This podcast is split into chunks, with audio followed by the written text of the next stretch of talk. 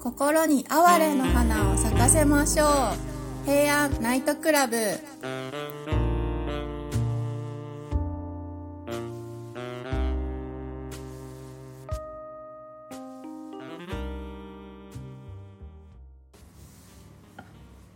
おはようございます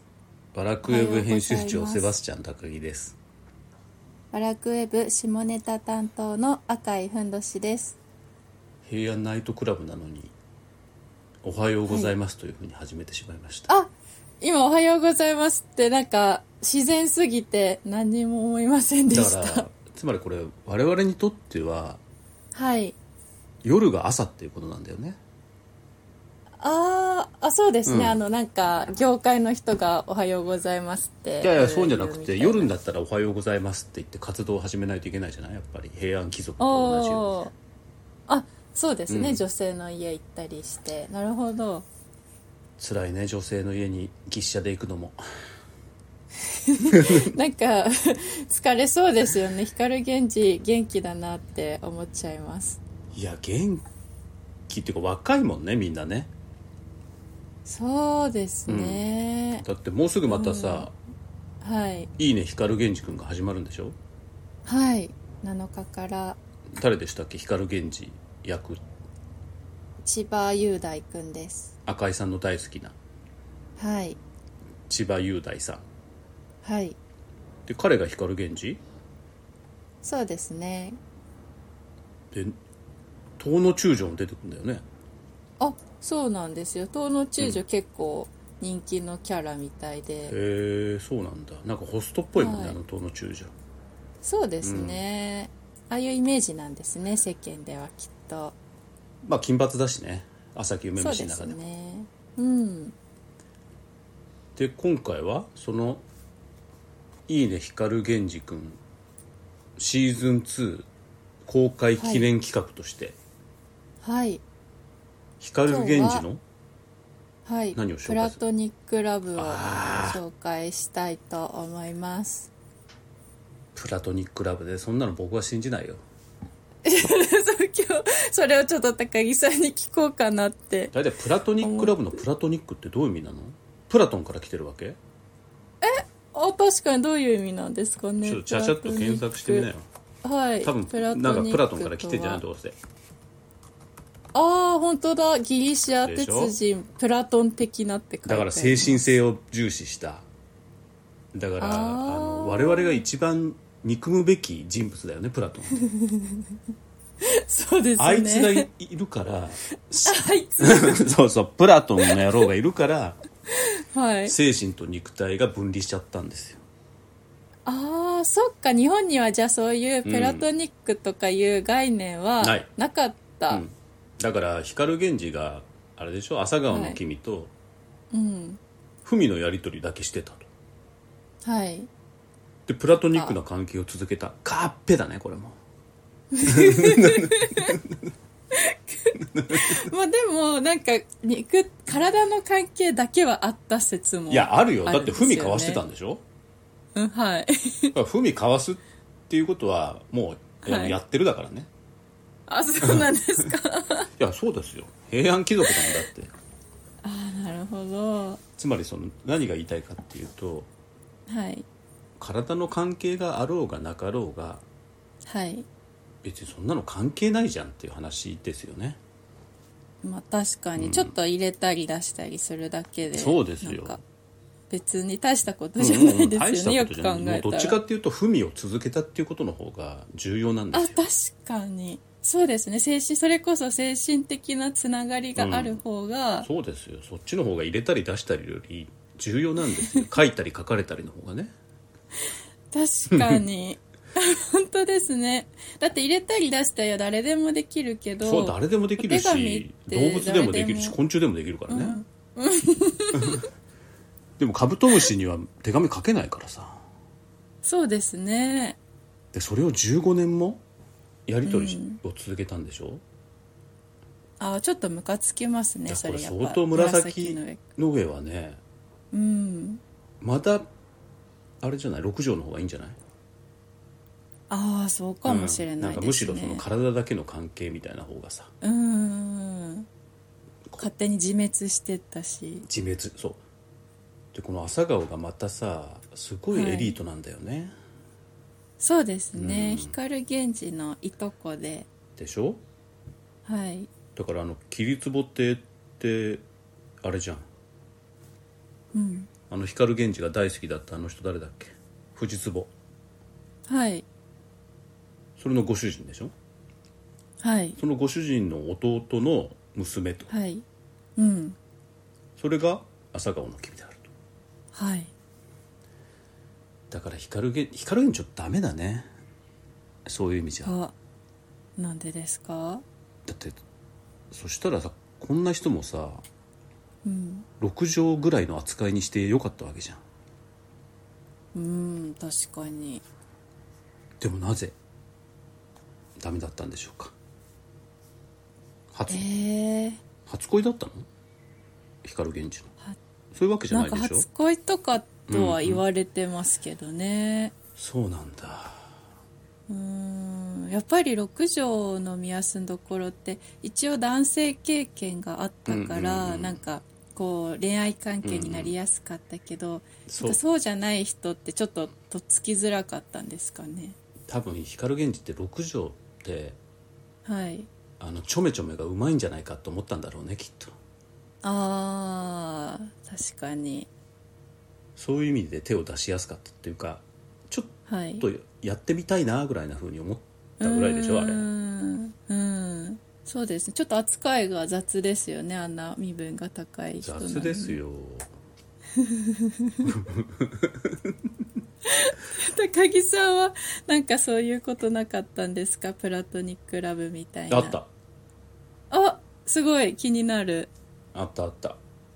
うんいつですかいや結構長かったですよその彼女 いいつ頃の何歳ぐらいの時のや小学校の、ね、同級生であ小学校へえそれで、うんまあ、高校も一緒だったんですよあそうなんですか、小中高っそうてそうずそうっと一緒でへでえなんとなくこうつかず離れててうんうんうんででも高校の時に僕はあの別の女性と付き合ってうんうんで僕の友人をはいその子にあの紹介してへえでその2人は付き合いだしたんですけどうんうん大学に行ったら別れちゃったんですよ、ああうんで別れてその別の男性と付き合いだしたんですけどうんはいでその時に気づいたんですよ僕ははい この人のこと結構好きなんだってそうなんです。あ、じゃあ結構長年。だ からだから朝気づか顔ずにの君みたいなへえ。あのだからね分かるんですよ光源氏の気持ちもちょっと、あ、わかるんですうん、あか、のはい。本当に好きな子には手を出せないみたいな、ああ、そうなんですね。ででもねその大学、うんうん。を卒業するっていう話時になってはい。で彼女がカナ,、はいカナダに移住するっていう話になってへえ。でその時にねあのうん。口説いたんですよあ、そう、別れ際にですか別れ際にそうそうそう別へーれ際っていうかねあのなんか不思議な関係でよくね、はいはいあのデートはしてたのへえ。でお互いこう別のだ、うん男性とか女性と付き合ってるにもかうんかわうんらず、うんうん。でもまあそういうような関係はなかったんですよね肉体的なうん。だからちょっと光源氏うんと朝顔の君似てない、そうですね。それでなんかカナダ行っちゃうっていうのもちょっと再因になっちゃうみたいな感じで。でしょはい。で最後にねあの、はいまあ、キスだしたんですよ、そうなんですか素敵。うん、であのカナダに行くのやめて付き合ってっては言いったの、はんはんはんはん。でもね行っちゃったあー。でじゃあカナダボーイを取ったんですね。そうですねいや結構悩んでましたよ、向こうも実はあ、そうなんですかだから朝顔の君もそっか結構ね悩んでたと思うんですよそういうふうにいやー、悩みますよだってもうなんか日本一のイケメンみたいな人がでしょ、口説いてきたら普通ちょっうとん、、僕は岐阜県鏡原50番目ぐらいのイケメンだったんですけど ねすごいじゃないですか50番目なん て嘘です普通にめちゃくちゃすごいへえだったんですけどはいだからうんそのそのカナダに行っちゃった彼女を手に入れられないのではいそのずっとその彼女の代わりを追い求めちゃうわけですよあまさに光源氏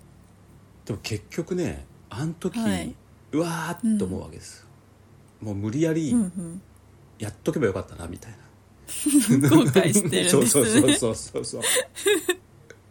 え今どうされてるんですか今知らそなのい方音信不通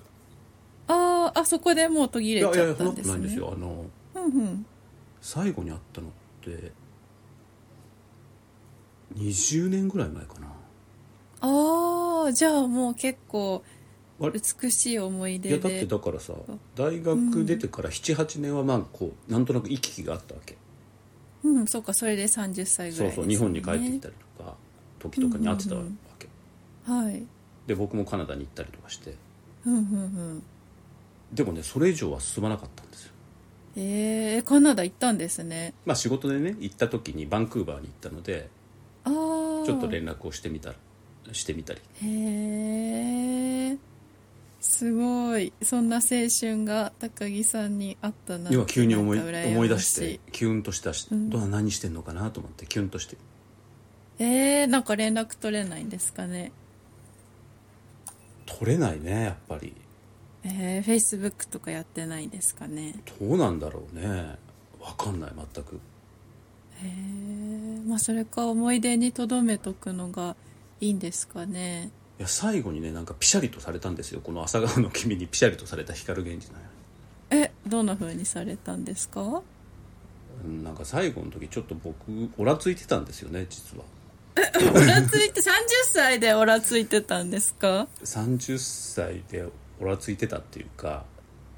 まああの会社に入って5年ぐらい経ってはいちょっとまあイケイケだった頃があったわけですよああなるほどあのまあ光源氏化してきたしてたわけですよさまざまな女性とお付き合 いしてなあそうだったんですね、 楽しそうもうなんかもう何股とかもうひああえ最高何股しましまたあか、 8股ぐらいですねすごい8ってどう管理するんですかねだから1週間に1度だけ2人1日に会わないといけない日が出る1週間えっーて7日間しかないから、そうですよあねの1週間のってあるじゃえんえなんなかうん 日曜日はなんとかにいいってみたいなこ としてるえ知ってまチす知ュってラますチュラチュラみたいな